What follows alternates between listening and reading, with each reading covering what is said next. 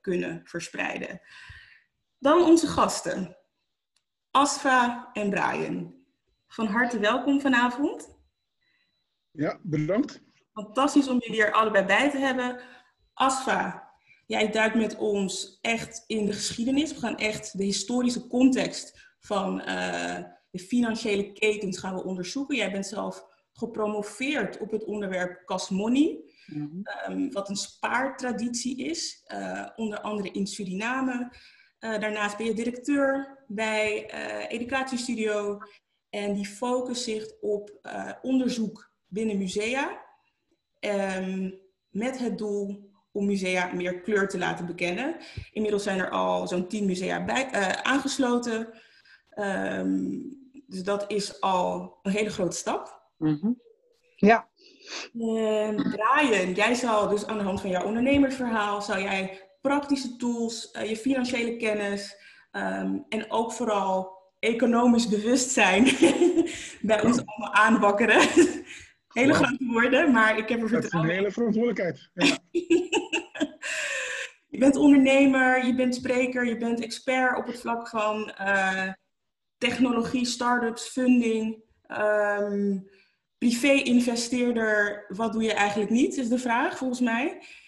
Uh, heel nieuwsgierig naar jouw verhaal. Maar uh, we beginnen met Asfa. Uh, jij gaat ja. schetsen van de historische context. Als er vragen zijn, stel ze in de chat. En dan gaan we van start. Ja, dankjewel Oura. voor wie nu kijkt en luistert, mijn naam is Asfa Bijnaar.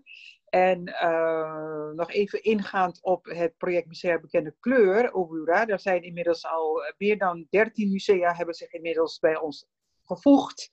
Ik zou zeggen, we hebben een website, hou dat ook in de gaten. Dus dat loopt uh, echt meer dan gesmeerd. Uh, dat is één. Goed, ik vind het heel leuk om over dit onderwerp met jullie te praten. meer de financiële kanten, de financiële ketens van ons verleden en hoe dat vroeger uh, eraan toe ging bij onze voorouders. Uh, dat is een onderwerp waar je niet zo heel veel over hoort, maar ik heb daar wel uh, in mijn proefschrift veel over uitgelegd.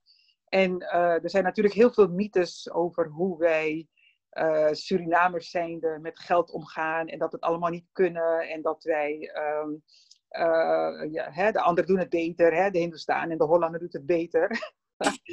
Maar uh, ik vind het toch even leuk om daarop in te gaan en dan kunnen we zelf zien wat we daarmee doen. Uh, nou, onze voorouders leefden in slavernij. Die waren natuurlijk uh, meegenomen, geroofd, op, op transport gezet naar onder andere de kolonie, zoals het toen was, Suriname. En onder slavernij was het eigenlijk verboden voor de slaafgemaakten om geld te verdienen, uh, te handelen, te verhandelen, te kopen en te verkopen. Hmm. Daar waren echt hele regels, hele geboden, hele plakaten en ordonantieën op gebaseerd dat dat gewoon verboden was. Uh, slaafgemaakten werden ook niet gezien als mens, die werden gezien als een ding, als vee. Dus die waren dan natuurlijk ook niet handelingsbekwaam, zogenaamd, om, uh, uh, om zo op te treden. Desalniettemin leefden onze voorouders in slavernij en ze werkten keihard en ze moesten overleven. Maar ze moesten natuurlijk, was er hoe dan ook, ook behoefte aan geld om een aantal dingen in hun leven te realiseren. Uh, om te beginnen kregen zij uh, natuurlijk elke, om de zoveel tijd kregen zij natuurlijk eten van de slavenhouders. Ze kregen ook rantsoenen uitgedeeld en dat konden lappen stof zijn, dat konden balen erwten zijn, zout, gepekeld vlees. Uh, maar dat was niet genoeg voor uh, de slaafgemaakten om daar elke dag van te eten. Dus kregen zij al gauw toestemming om op een grondje, op hun eigen terrein, een moestuintje op te zetten of een klein boerderijtje op te zetten. Uh, nou, dan heb je wat geplant. En dan blijft er wat over, zoals het altijd gaat als je een moestuintje hebt. Dat is zelfvoorzienend. En wat er dan overblijft, maar ook als je kippen hebt en uh, vee, klein vee, dan ga je wat over is, ga je aan een ander geven. Of verkopen. Of naar de markt brengen. Voor geld. Of ruilen. Dus dat gebeurde ook volop. Dat men uh, al deze spullen die ze zelf verbouwden, ook uh, verkochten aan bijvoorbeeld de slavenhouder. Ja. of die het bijvoorbeeld ook interessant vond als een slaafgemaakte een grote zwijn had uh, buitgemaakt in het bos. Hè, op jacht was geweest en een slaaf gemaakt. En dan kon hij dat verkopen. Uh, slaafgemaakten hadden ook voor alles en nog wat geld nodig. Uh, om te leven en te overleven. Er werd gehandeld in rum. Er werd gehandeld in wapens. Ze wilden zelf ook sieraden kopen, bijvoorbeeld als hun eigen kind ehm, bijvoorbeeld menstrueerde. Dat was iets heel belangrijks, dat je dan toch een sieraad aan je kind kon geven. En ehm, ik, ik kan nog wel veel meer dingen bedenken waar men geld voor nodig had. Maar ik moet het eventjes terughalen. Dus stel gerust een vraag en dan kom ik er natuurlijk uh, uitgebreid ja. op. Nou ja, de vraag um, die je verhaal tot nu toe al bij mij oproept is... welke mindset heeft dit um, bij ons achtergelaten? Ah, komt een hele goeie. Nou, ik denk dat de mindset toen al was... geld heb je nodig om vooruit te komen. En wat je ziet is dat slaafgemaakten al een heleboel structuren hadden om geld te bundelen en geld uh, bij elkaar te houden en te lenen en te, uh, hoe zeg je dat nou? Lenen en, um, ik zoek nog een ander woord. Lenen en te sparen. Heel belangrijk, sparen. Um, slaven hadden al heel vroeg bijvoorbeeld begrafenisfondsen. Hmm. Omdat als een slaafgemaakte overleed, dan wilde men eigenlijk toch wel die persoon een waardige begrafenis bieden, ondanks het leed en het moeilijke leven dat die persoon had geleid, vol vernederingen en slaag. Daar was geld voor nodig, dus er werden onder slaafgemaakten al fondsen opgericht, begrafenisfondsen, om elkaar uh, een, een waardige begrafenis te kunnen betalen. Je had ook slaafgemaakten die geld spaarden voor allerlei doeleinden. Geld spaarden. Uh, er zijn heel veel voorbeelden in de geschiedenis bekend dat er bijvoorbeeld nieuwe munteenheden werden geïntroduceerd in Suriname en dat al de slaafgemaakten met hun spaargeld naar voren kwamen, omdat het bij de bank moest worden ingewisseld voor ander soort geld. Ja. Wat we ook zien is dat slaafgemaakten, die moeten eigenlijk al heel vroeg met kasmoni zijn begonnen. Uh, Kasmoni heb ik gezien, dat komt al, kwam al voor in 11e eeuw Japan, 15e eeuw Afrika. En, um, uh, het kan zijn dat uh, slaafgemaakten het wisten en mee hebben genomen naar Suriname, die kennis. Maar het kan ook zo zijn dat het in Suriname zelf is ontstaan over hoe men um, geld kon sparen, bij elkaar kon brengen om een ander te helpen. Want Kasmoni is niets anders dan, we zijn met z'n tienen, als we met z'n tien personen dat kwartje of die vijf cent bij elkaar zetten, dan hebben we 50 cent en dan kunnen we de eerste 50 cent aan de eerste persoon geven in de kring. En als we dat volgende maand weer doen en de maand erop weer doen, dan heeft iedereen een keer 50 cent gehad. Dus uh, ik sluit niet uit dat in de periode van slavernij kasmoney al bestond en dat het ook uh, op allerlei manieren gespaard werd. Er moest gekocht worden, er moest onderhandeld worden en daar zijn heel veel voorbeelden van in de documenten te vinden. Ja, dus eigenlijk een hele collectieve denkwijze over geld. Geld is niet alleen voor jezelf, maar is ook voor de gemeenschap. Ja, Casmoni is natuurlijk vooral ontstaan vanuit de gedachte, laten wij elkaar helpen.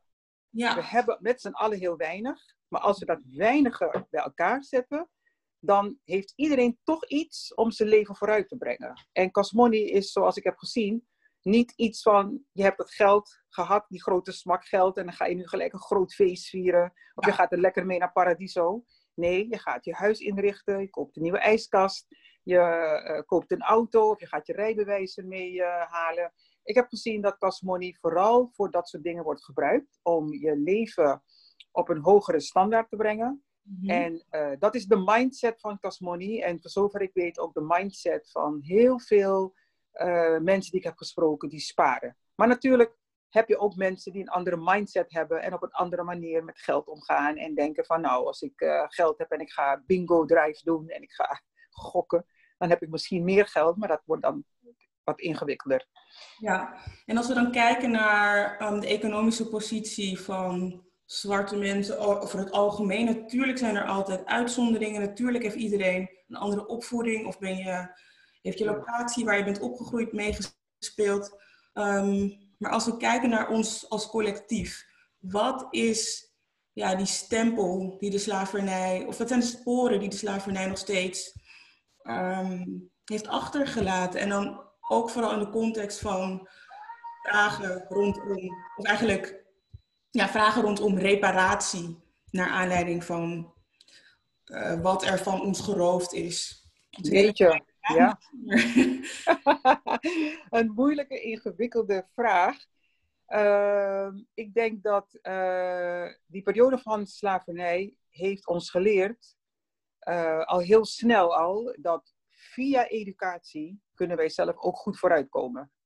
Dus wat ik heb gezien is dat na de afschaffing van de slavernij, en dan zeker na de periode van het staatstoezicht, dat heel veel moeders zich keihard hebben beijverd, gewerkt om hun kinderen naar school te sturen. Omdat zij al meteen hadden begrepen, door de komst van missie en zending, die op hun manier al onderwijs in Suriname hadden ingevoerd, dat dat de manier was om vooruit te komen. Dus heel veel van onze moeders hebben kosten nog moeite gespaard als wasvrouw, strijkvrouw, uh, weet ik veel wat nog meer vrouw, uh, om geld te sparen om kinderen naar school te sturen. En uh, onderwijs was echt een hele sterke drijf onder de, laten we zeggen, de Afro-Surinaamse gemeenschap. Hè? Dus echt de nazaten van slavernij. En uh, het sparen was bij deze vrouwen zat er al behoorlijk in. Ik kan ook zeggen dat al deze vrouwen met die karige inkomsten van strijkvrouw, wasvrouw, ook brokkelstomvrouw, de ouderen in onze zelf zullen weten wat dat betekent, een brokkelstomvrouw. Uh, dat zij met dat geld dat zij verdienden met deze karige beroepen, mm-hmm. toch geld opzij zetten om bijvoorbeeld een huis te bouwen. En vroeger kon je al een huis bouwen als je bijvoorbeeld met het geld een braak, braak kocht. Hè? Je kon braak kopen. Dus een gebruikte deur, een gebruikte muur, een gebruikte vensterbank. En al dat soort dingen werden dan gekocht en werden dan door de vrouw en haar broers en een oom en nog wat buren, werden dan een huisje gebouwd met letterlijk vier muren, een kamertje, een keukentje buiten.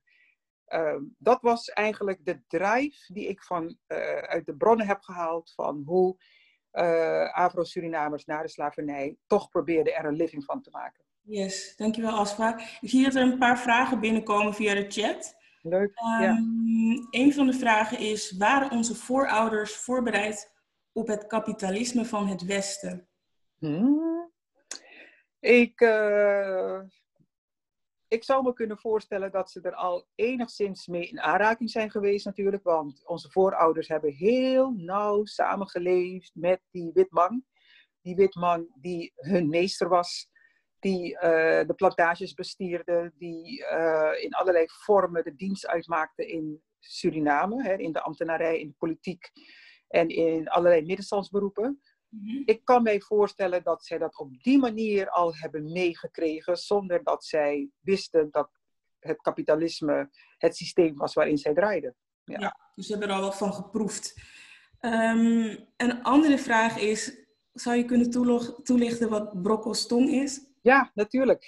Brokkostong, vrouw, dat was een beroep uh, voor vrouwen die konden zich opgeven bij een opzichter die er baat bij had dat er grote stenen kapot werden gemaakt om te kunnen bouwen. En je had vaak moest je een fundament aanleggen van heel veel kapotte steden.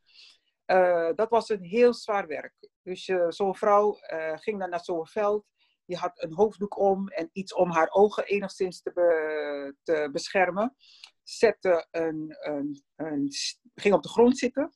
Mhm. Zette een paar stenen in haar schoot, dus op een soort rok of op een kleedje. En ging dan met gereedschap de stenen letterlijk kapot maken. Gevaarlijk werk omdat het in haar ogen kon vliegen. Maar zij kreeg bijvoorbeeld voor een aantal gebroken stenen waarmee ze een emmer had kunnen vullen, kon, had zij dan bijvoorbeeld 35 cent verdiend of iets minder verdiend. En dat was een beroep die vrouwen in de brandende zon deden. Uh, en elke dag weer, de hele dag door. Maar dat was hun beroep, zoals strijkvrouw, wasvrouw of winkeljuf. Ja, ja echt als rode draad hoor ik ook echt dat, dat harde werken dat is eigenlijk de sleutel tot je financiële succes. Dat is wat ik ook als rode draad hoor in je verhaal en in de verhalen van de vrouwen die je, die je belicht. Uh, ik zie nog een vraag. Mhm. Is er ook historische informatie over financiële systemen binnen de Maron-gemeenschappen in het binnenland? Wauw. Ik ben bang dat ik dat gewoon helemaal niet weet. Maar ik uh, ben wel geneigd te denken, kijk, mensen moeten overleven, Ohora. Ja. En daarvoor heb je ook geld nodig. Dus ik weet dat de Marons, hè, zij waren natuurlijk degene die de plantages ontvluchten om in de bossen zelf een samenleving te stichten, dat zij ook geld nodig hadden om te overleven. Uh, dus er werd ook, kan niet anders dan dat er ook werd verhandeld, dat er ook deals werden gesloten met mensen om hen heen, dat er ook wel werd geroofd om dat weer te kunnen verkopen. Want zonder geld is het eigenlijk gewoon heel erg moeilijk om uh, te overleven in elke situatie. Dus er moet wel, hoe dan ook, een informele geldeconomie zijn geweest. Ik heb een aantal Maron-specialisten die dat heel goed zouden kunnen weten, zoals Frank Drachtenstein en uh, nog een paar. Maar uh, ik denk dat het voor de hand ligt dat er hoe dan ook een geldeconomie daar was. Ja. En ik kreeg nog een vraag binnen. Hoe kunnen wij die het niet van huis uit meegekregen hebben, onszelf opleiden in financiën. In financiële onafhankelijkheid. Ik combineer even twee vragen. Ja, een hele moeilijke vraag die waarschijnlijk meer op het bordje ligt van Brian. Maar uh, wat ik zelf heb geleerd thuis, ik denk dat het daarmee begint, uh, van mijn moeder geleerd om elk dubbeltje dat je hebt en krijgt en verdiend hebt, om daar toch eerst 8 cent van apart te zetten en 2 cent te gebruiken. uh, ik denk dat het heel belangrijk is om je daarvan bewust te zijn dat geld een waarde heeft en dat je dat niet meteen zomaar uitgeeft, maar dat je eerst goed nadenkt voordat je dat uitgeeft. Ja. Door alvast en een deel daarvan apart legt. Ja, wat ik ook hoor in jouw verhaal is dat eigenlijk um, dat onze voorouders al heel doelbewust bezig waren met geld. Dus ook um, in zekere mate financieel geletterd waren. Dus zou je kunnen zeggen dat er geen sprake is van financiële ongeletterdheid. Dat is ook een vraag die in de chat is binnengekomen. Um, ja. Ja, financiële geletterdheid, dat is misschien ook wel een heel westers begrip, om dat zo te noemen. Ik heb bijvoorbeeld gezien dat in de Casmoni die ik heb onderzocht, dat er uh, heel veel vrouwen waren, ook mannen, maar laat me het even bij de vrouwen houden, die, want die waren de grootste doelgroep in mijn onderzoek en ook de grootste groep die met Casboni bezig is. Dat waren vrouwen die nog maar uh, misschien nog net de basisschool, hè, de basisschool niet helemaal hadden afgemaakt. Of nog maar net hadden afgemaakt en meer ook niet. En toch waren al deze vrouwen in staat om Casmoni te draaien, waar wel 60 deelnemers in zaten of, um, en heel veel geld in omging de administratie van deze vrouwen zag er behoorlijk eenvoudig uit. Een voornaam, achternaam, of soms alleen een achternaam. Een kruisje van wanneer die betaald heeft. Soms een paraafje, soms ook niet. Maar alle geld werd goed geteld en weer uiteindelijk goed uitgekeerd. Dus als we het hebben over financiële geletterdheid, dat is natuurlijk ook heel erg contextgebonden en ook heel erg uh, maatschappijgebonden. Maar ik heb bijvoorbeeld gezien dat al deze vrouwen die kastvrouwen waren in Kasmoni in staat waren grootste dingen met geld te doen. Mhm. Een huis inrichten, soms een huis erbij kopen, kinderen naar school sturen, kinderen ook naar um, uh, lessen sturen, hè, voor uh, rijlessen halen. En dat uh, niet alleen de kastvrouwen, maar ook de deelnemers in de Kasmoni met dat geld hele grootste dingen deden. Ja. En Kasmoni, qua geletterdheid, heeft Kasmoni een aantal belangrijke elementen. Je kunt erin sparen, zoals je spaart bij een bank.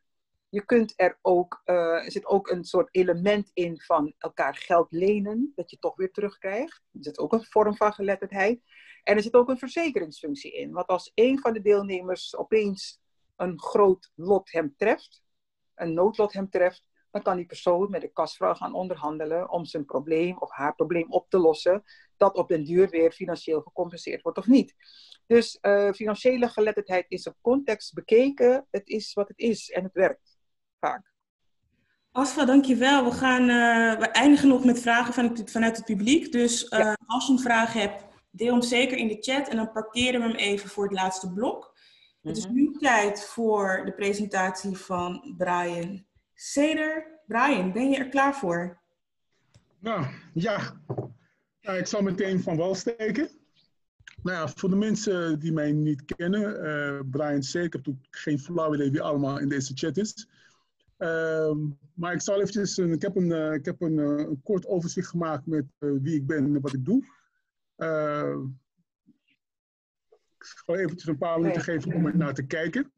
Nou, um, ik ben eigenlijk ik ben van huis uit ben ik uh, eigenlijk, um, zoals ik mezelf typeer, ik ben een geboren ondernemer. Ik had mijn eerste ondernemer, onderneming toen ik een jaar of 18, 19 was. En ik kwam eigenlijk in het proces, in het proces van doen, uh, heb ik eigenlijk ontzettend veel geleerd is van wat ondernemen is. Hè? Want als we praten over de context van, uh, van, de, uh, uh, van de slavernij um, en van dat we.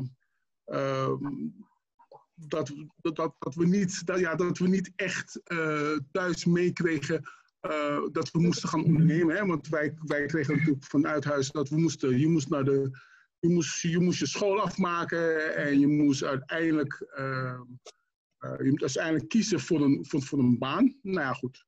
Um, dat is een pad die voor enkele goed is, maar voor mij, voor mij was, dat, was dat niet zo. Um, ik heb gekozen om te ondernemen omdat voor mij is ondernemen is mijn manier om een legacy voor mezelf op te bouwen. Um, um, het, uh, het, kunnen beschikken over uh, die zelfbeschikking van gelden en beschikking van tijd, uh, vind ik een ontzettend belangrijk, een belangrijk goed. maar ook kijken van, nou goed, um, waar is de markt op zoek naar? wat, levert, wat levert geld op? Hè? Dus, dus niet een onderneming starten omdat, omdat je simpelweg het niet fijn vindt bij je baas. Hè? Ik, ik, ken een, ken een aantal mensen die willen gaan ondernemen omdat ze eigenlijk omdat ze zich niet prettig bij hun baas voelen. En, maar eigenlijk niet de basisskills, maar ook niet de ervaring hebben om te kunnen gaan ondernemen. Nou, daarvoor hebben we eigenlijk binnen, de, uh, binnen BDE, hè, dat, is aan, aan de onderkant, Black Dutch uh, Entrepreneurs, hebben wij eigenlijk met een, met een groepje mensen met hele goede kwalificaties, hebben wij gekozen om, om specifiek dus de zwarte groep te begeleiden naar die ondernemerschap. Hè? Dus ik, vind, ik vind het fijn, ik vind het goed dat iedereen allerlei di diploma's hebben. Hè? Want wij, zijn het, wij zijn het volk van allerlei diploma's. Wij, houden, houden van onze, wij houden van onze diploma's. Alleen als we kijken naar het, naar het economische, uh, de economische gevolgen van deze, van deze diploma's, uh, zie uh, ik zie het met mijn eigen ogen en ik zie het ook in het onderzoek, is dat we eigenlijk niet op de posities belanden om deze diploma's te gaan gebruiken. Nou, dus dat betekent dat we we, we stoppen jaren in die, in die, in, in, in, in, die, diploma's. En um, we krijgen niet de juiste erkenning. Uh, onze diploma's hebben een iets andere waarde in de, in de markt.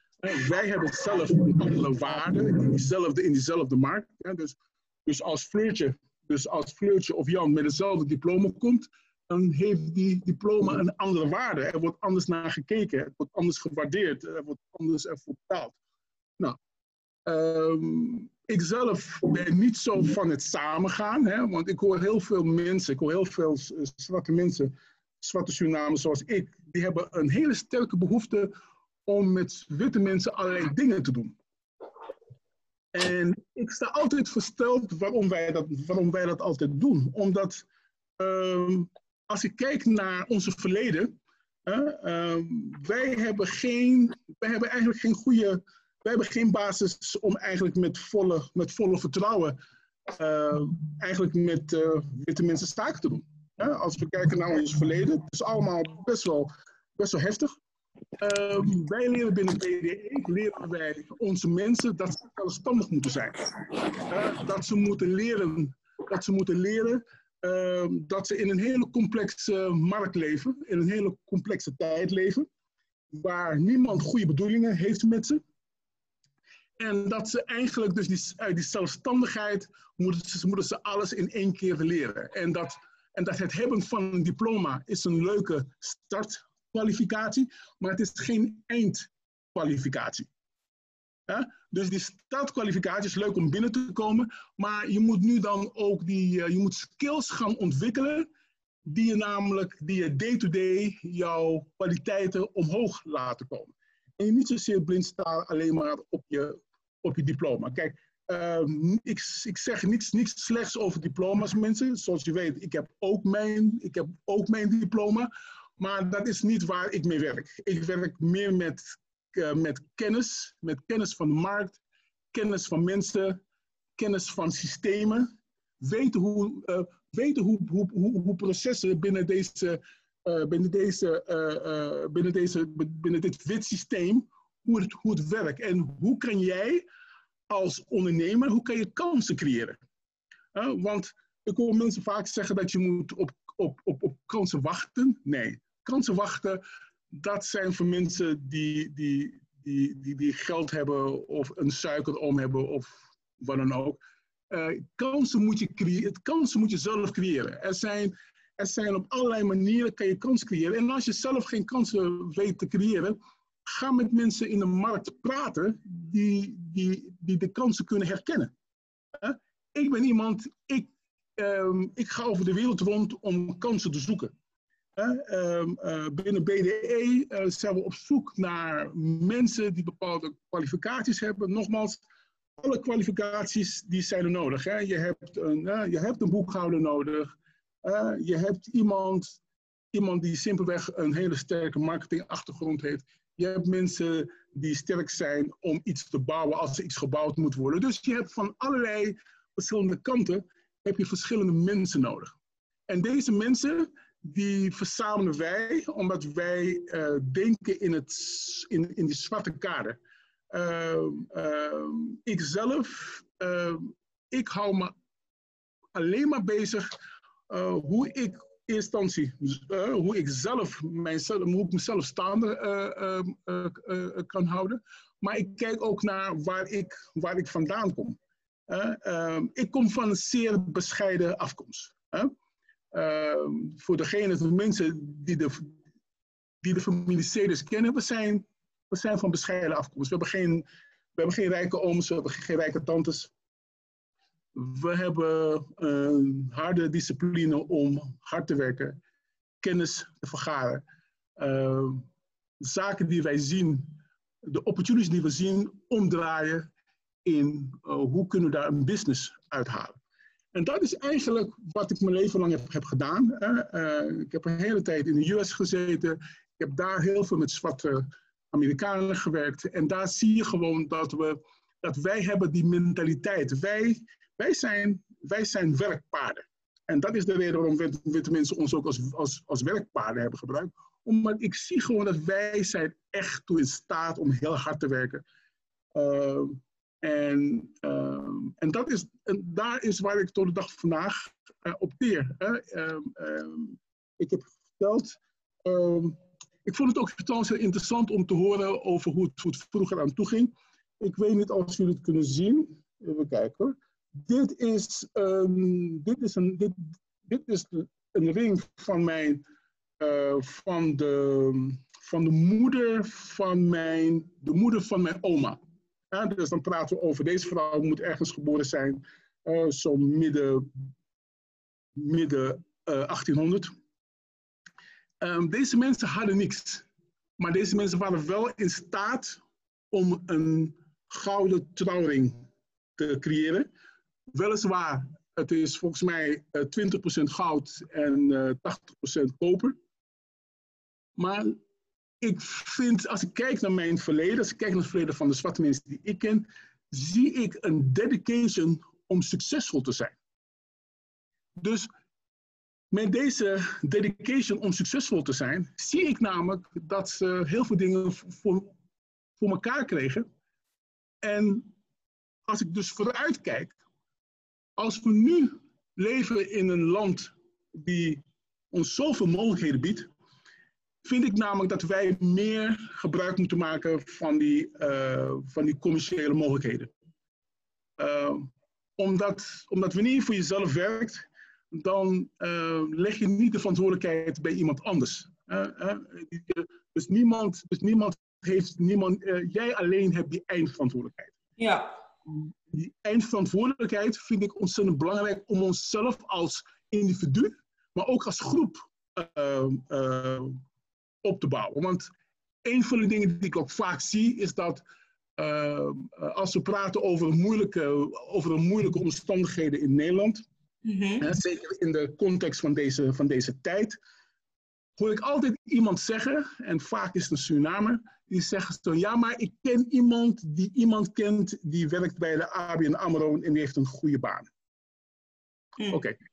Ik vind dat een hele vreemde, ik vind dat altijd een hele, hele vreemde uh, conclusie. Waarom? Er zijn individuen in, de, in onze community die het goed doen. Mm -hmm.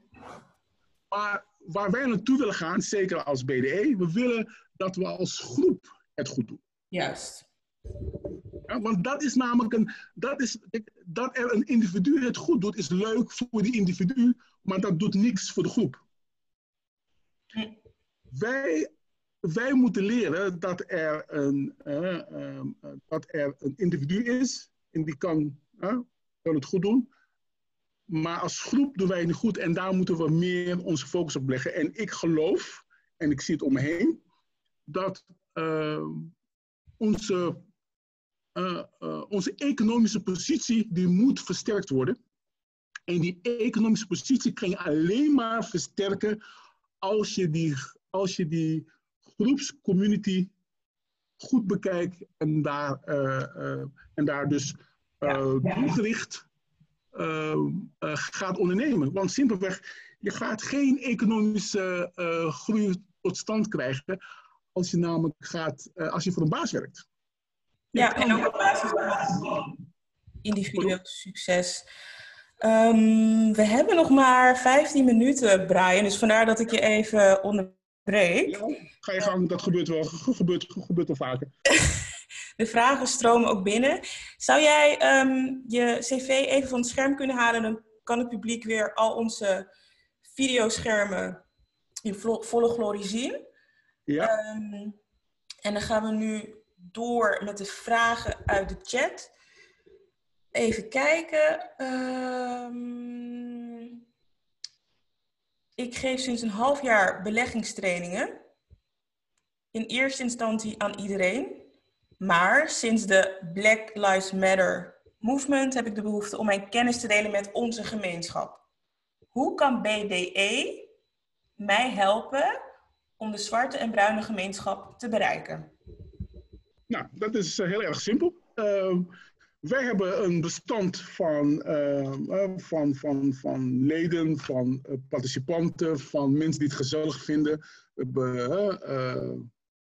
we hebben, we hebben zelf mensen die niet, die niet, niet zwart zijn, die zich graag aan BDE willen toevoegen. Nou, wat we kunnen doen, we kunnen een programma creëren en daar kunnen we gewoon mensen uitnodigen. En dan kan eh, deze dame of mevrouw haar skills laten zien. En zo, en zo kunnen we inderdaad, uh, steen voor steen, kunnen we die economische bewustheid gaan opbouwen. Oké, dus door middel van, zij kan jou een mailtje sturen? Ja. Met haar vraag? Ja, goed, ze kan me ook bellen. Hè.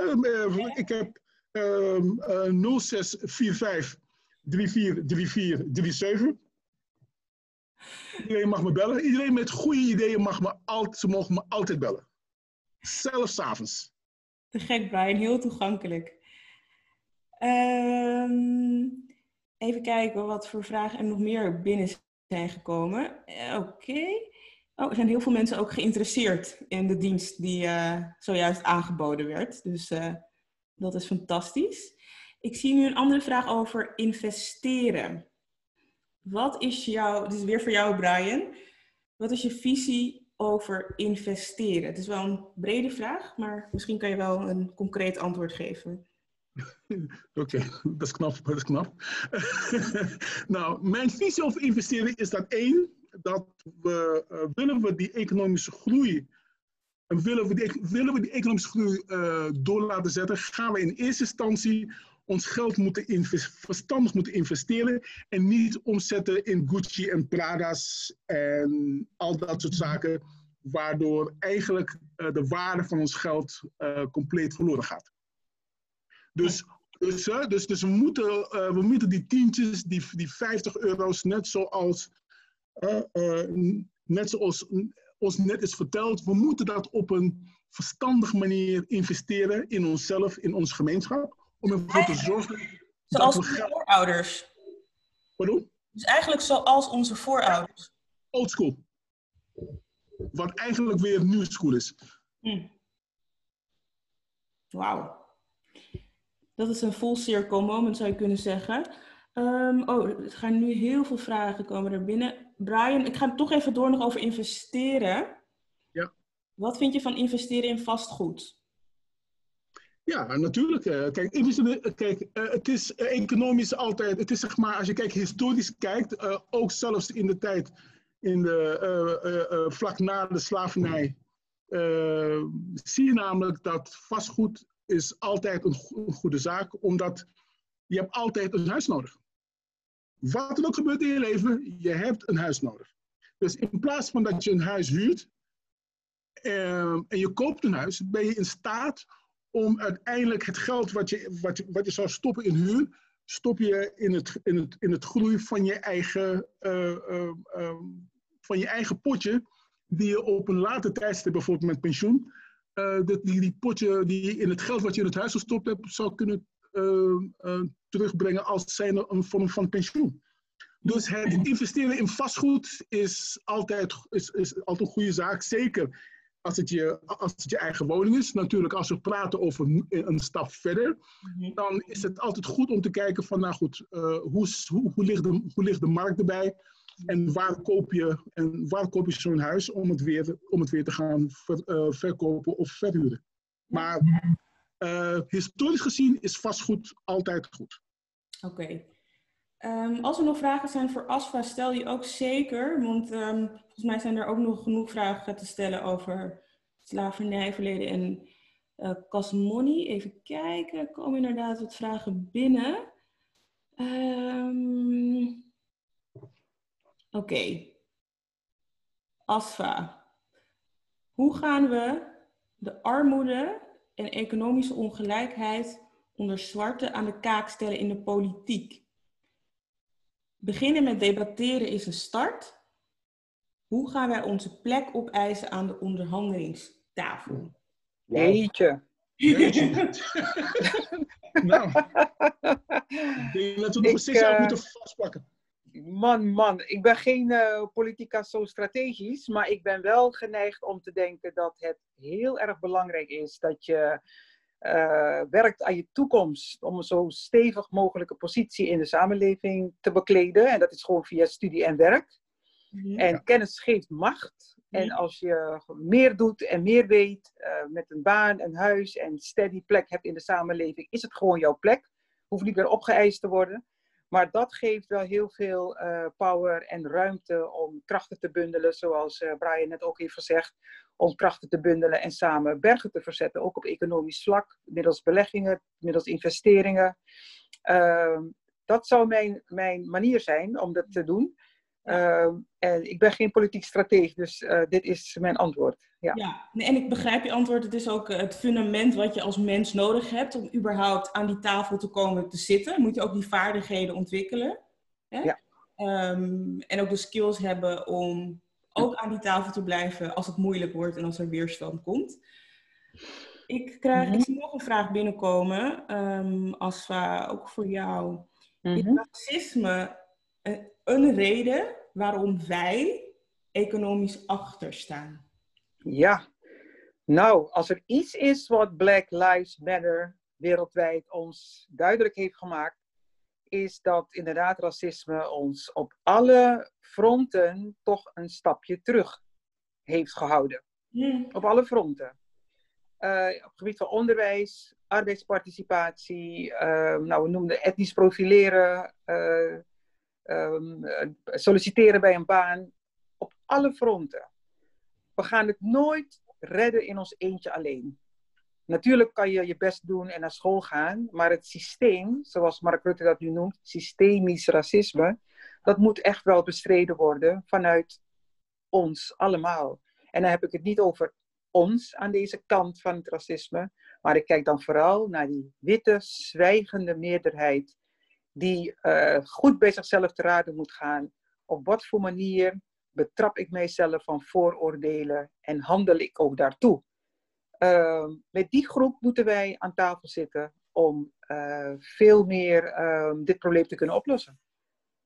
Brian, heb jij daar ook nog een, uh, een visie op? Ja, ik heb daar, ik, ik heb daar een, een aanvulling op. Uh, die, is iets, die is iets minder, iets minder populair. Ik ben van mening namelijk dat, dat, dat, dat racisme is er. Uh, eigenlijk zolang, zolang wij met witte mensen in Suriname of, op, of, of waar dan ook, zolang elke keer als wij met witte mensen te maken hebben, hebben we altijd gedeeld met racisme. Maar het feit dat we geen vooruitgang maken, het feit dat we achterlopen, heeft ook voor een deel te maken met de prioriteiten die wij ook zelf stellen. Ja, ja er is een uitsluitingsmechanisme, mhm. klopt. Ja, er zijn mensen die zich, uh, die volgens mij wakker worden en zich afvragen, nou goed, wat ga ik, wat ga ik, wat ga ik vandaag doen met deze zwarte mensen? Maar ik denk dat er ook nog een taak ligt bij onszelf, om namelijk uh, om de dingen die we dan wel zouden kunnen doen, dat we die ook doen. En wat ik dus zie, is dat we, ondanks het feit dat we dus die onderdrukking hebben en die achtgesteldheid en die onderwaardering hebben, zie ik namelijk ook dat wij een aantal kansen laten liggen. Dus we zitten in een soort, uh, we zitten, uh, in, in een soort situatie dat we, dat we in een bepaalde schrik zitten of we zitten in een, een, in een bepaalde frustratie waardoor we ons, waardoor we de kansen die er liggen, die we zouden kunnen pakken, niet pakken. Dat is de andere kant van diezelfde medaille. Want dat er kansen zijn, mhm. dat weten we allemaal. Dat we worden tegengehouden en tegengewerkt, dat is ook, dat is ook waar. Maar, maar ik, ik, ga er niet van uit, ik ga er niet van uit dat witte mensen mij kansen bieden. Daar ga ik niet van uit. Mhm ik ga ervan uit dat ik kansen moet creëren. En die, en die kansen creëren en die kansen nemen, dat moeten wij zelf doen. En Brian, een vervolgvraag die dan via, uh, binnen de, via de chat binnenkomt is: welke kansen laten wij dan liggen volgens jou? Nou, uh, welke kansen wij laten liggen? Kijk, uh, ik daar, even met het huiswerk aan de slag kunnen. ja, even heel concreet ik zie bijvoorbeeld dat wij doen bepaalde studies. Hè. Uh, nogmaals, ik heb gesproken over onze, over, over, onze, over onze diploma's. Um, we doen bepaalde studies, maar ik denk niet dat we goed hebben onderzocht waarom we die studies doen. Want als we zouden kijken naar die studies, zouden we moeten weten dat deze studies uh, binnen de aankomende tien jaar, die studies niet meer de waarde hebben uh, als de dag dat we met de studies zijn begonnen weet niet als ik, ik weet niet if, that makes sense. We moeten ook kijken naar, als we opleidingen doen, van wat, wat, zijn de, wat is de waarde van de opleiding vandaag, maar ook wat is de waarde van de opleiding over 10, 15, 20 jaar. En je ziet nu gewoon dat wij doen een aantal opleidingen. Mm -hmm. uh, of ik zal me even heel concreet, even concreet maken. Uh, ik, zie heel veel, ik zie heel veel zwarte mensen met gigantisch veel talent. Um, ik zie ze, ze worden maatschappelijk werken. Of ze, worden, of ze gaan in dat maatschappelijke sector. Er is niks mis met die sector. Maar mijn vraag is, moeten we met z'n allen daar, daar, daar naartoe gaan? Uh, ook, ook, ook, een paar van ons kunnen toch ook iets anders. We hebben ook een ingenieur nodig. We hebben ook een ruimtespecialist nodig.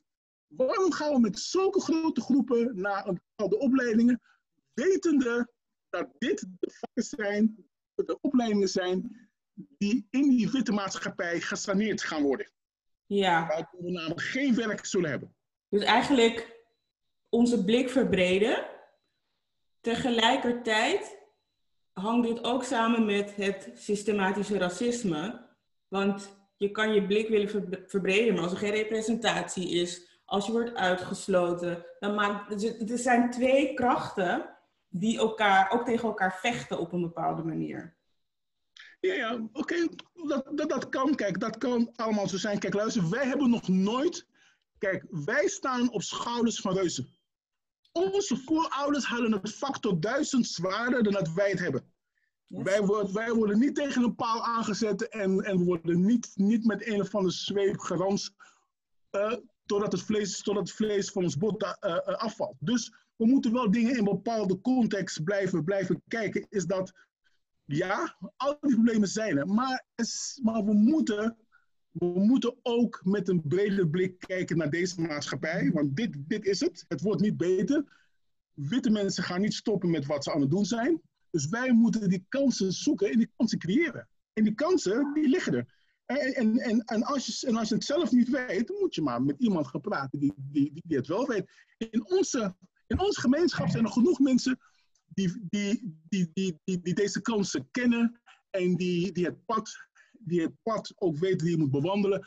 Alleen, je moet wel bereid zijn om te luisteren. Ja, ja, als ik toch teruggrijp ook naar wat Asfa ons heeft verteld over de historische context en eigenlijk over de creativiteit van onze voorouders die ondanks alle beperkingen toch van iets niets hebben weten te maken. Ehm, dat zit ook in ons en dat is ook iets wat ik nog steeds terugzie in ons. Um, ik denk dat dat ons ook juist onderscheidt. Um, en dat, dat structurele is wel een zodanig het drukt wel zodanig zwaar in mijn ogen. Ehm, het is nog steeds een keten. Het is een mentale keten, het is een emotionele keten. Uh, het is wellicht niet fysiek, um, maar desal, desalniettemin niet minder strak in mijn, uh, in mijn ogen. Ja, kijk, ik, ik, ik, zeg, ik zeg altijd dat wij hebben. Uh, slavernij heeft een andere vorm gekregen. Ja. Ja. ja? Ehm, eh, eh, weet je, dus die onderdrukking die heeft een andere vorm gekregen. Die uitsluiting heeft een andere vorm gekregen. En dat, kijk, het is, het is wat het is. Ik ben niet, ik ben niet, het is, ik als zwarte man, ik ben een vader van, ik ben een vader van tien kinderen. Oh. Ja. Um, ik heb niet de tijd om te wachten op witte mensen dat ze mij een kans bieden, zodat ik wat kan worden morgen die tijd heb ik niet. Ja. Dus ik moet met die kinderen van mij, ik moet mijn kinderen beschermen, maar ik moet ze ook opvoeden met de feiten van deze wereld. En de feiten is dat witte mensen gaan altijd doen wat ze doen. Mhm. Jij, moet een kans zien te, jij moet een kans zien te creëren in die hele smalle straat om morgen iets, iets van jezelf, zodat je, zodat je iets van jezelf kan maken. Ja, en het maakt ons alleen maar tien keer sterker. En dat klopt. Maar dat houdt ook in, maar wat, wat het ook inhoudt, wat wij ook van bewust van moeten zijn, houdt ook in, is dat wij moeten ook leren met elkaar samen te werken. Ja. Wij moeten ook leren dat we elkaar in de ogen moeten aankijken, dat we betrouwbaar zijn, maar dat we ook uh, dat, dat we die vertrouwen ook hebben. Wij moeten, wij, wij, moeten ook oppassen dat wanneer we over elkaar praten, dat het in een bepaalde positieve, uh, in, een, in, een, in, een, in, een, positieve segment blijft. Ja. Dus wij hebben, kijk, ik ben niet om te praten wat witte mensen doen. Mm Ik gebruik ze als voorbeeld, maar ik wil wel ook praten over wat kunnen wij doen om ons eigen leven beter te maken. En, en, dat we bepaalde gedragingen die wij hebben, dat we die ook, dat we ook daar serieus naar kijken. En kijken wat voor gevolgen ja. dat, dat heeft.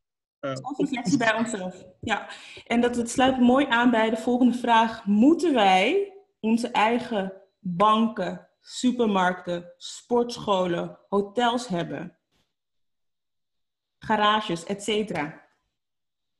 Ik zou, ik zou graag. Uh, uh, zou iemand anders die vraag even, even willen pakken en dan wil ik daar graag iets, iets over zeggen. Asfa, heb jij daar een visie op? Oh, je geluid is uit, Asfa. Oh.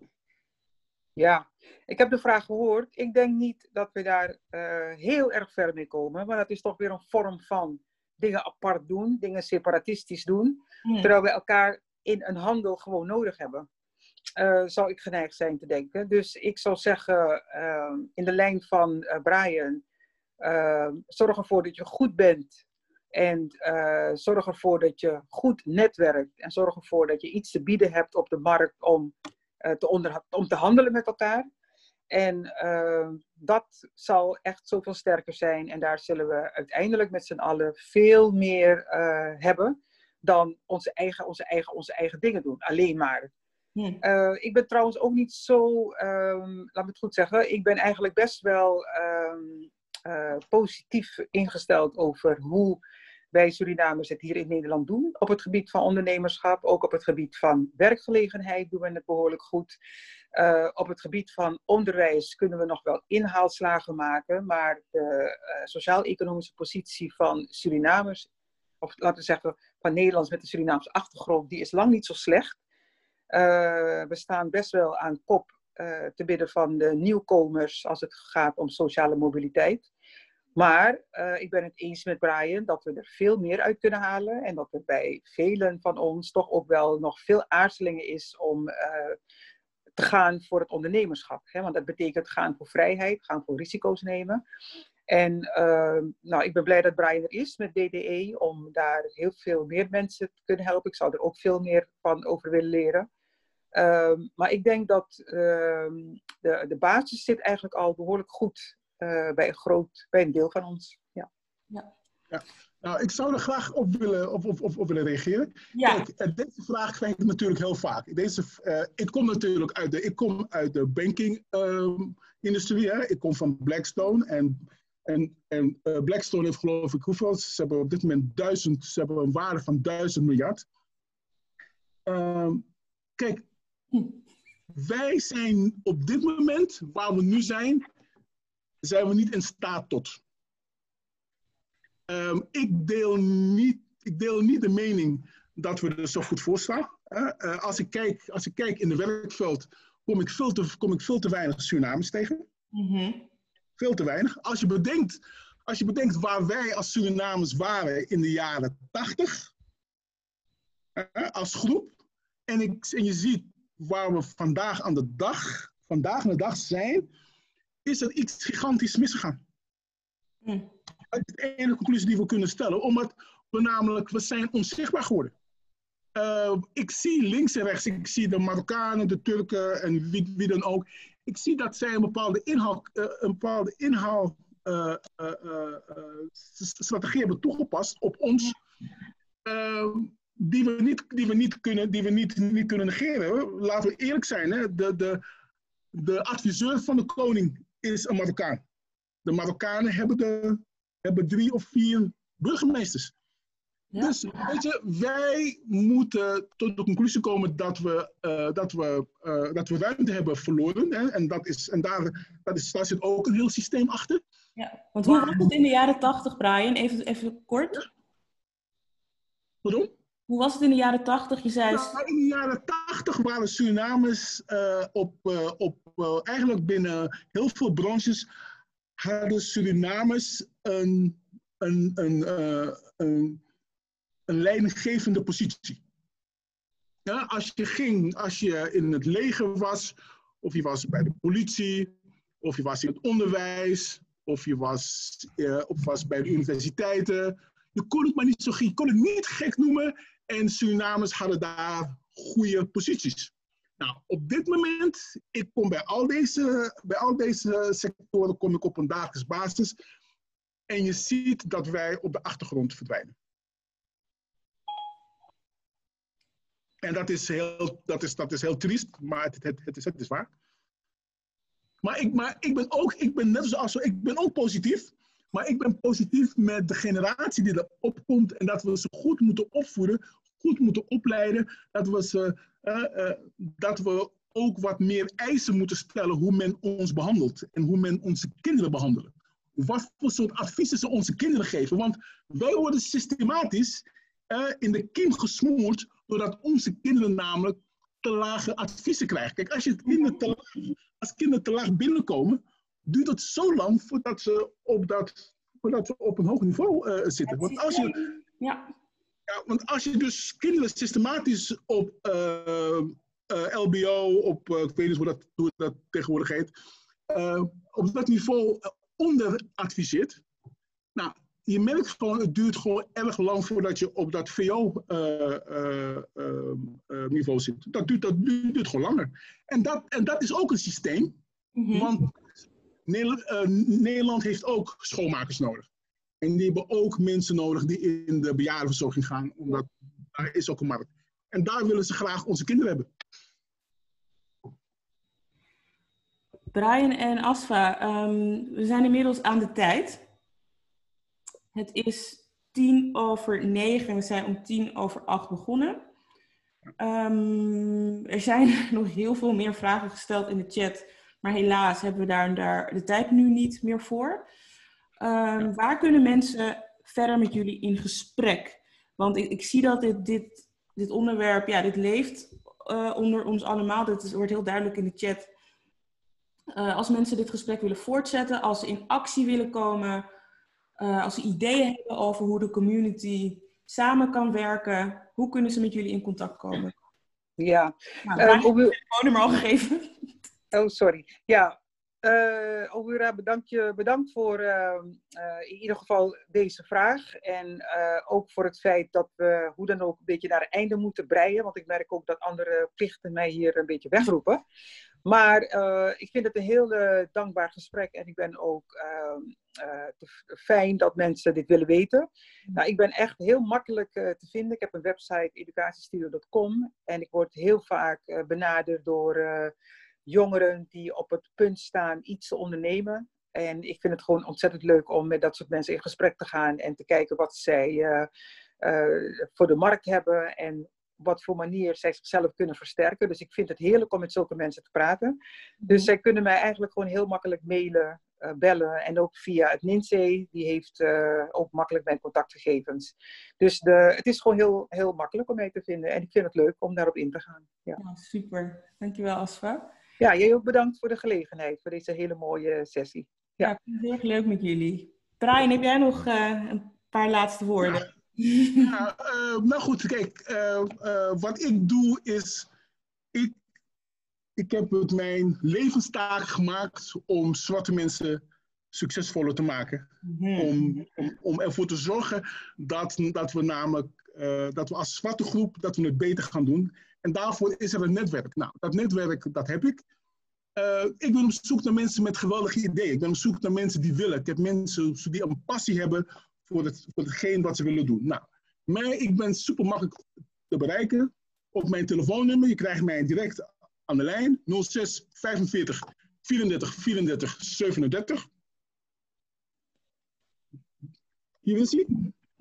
Uh, vervolgens kunnen we gaan praten van uh, wat, je, wat je namelijk van plan ben. Zoals je hoort, ik, ben, ik, ik, ik, draai niet omheen. Ik kom niet met nonsens. Uh, um, ik kan concreet met je aan de slag gaan. Ik heb, we hebben de mensen om ons heen die concreet met je aan de slag kunnen. En we kunnen je adviseren, we kunnen met je praten. Uh, uh, als je kijkt naar onze website bdecommunity.nl, dus bdecommunity.nl, daar kan je ook, daar kan je ook zeg maar, gratis lid worden. Dan word je uh, uitgenodigd voor allerlei sessies. Uh, uh, je kan met andere professionals, zoals ik, kan je mee praten. je kan allerlei adviezen gratis binnenhalen. Dus ik zou zeggen, doen. Nou, super. Brian bedankt, Asfa bedankt, jullie allemaal bedankt en tot de volgende webinar. Ja, dank je. Tot dan. Okay, Jij ook bedankt. Oké. Okay. Ja, dag.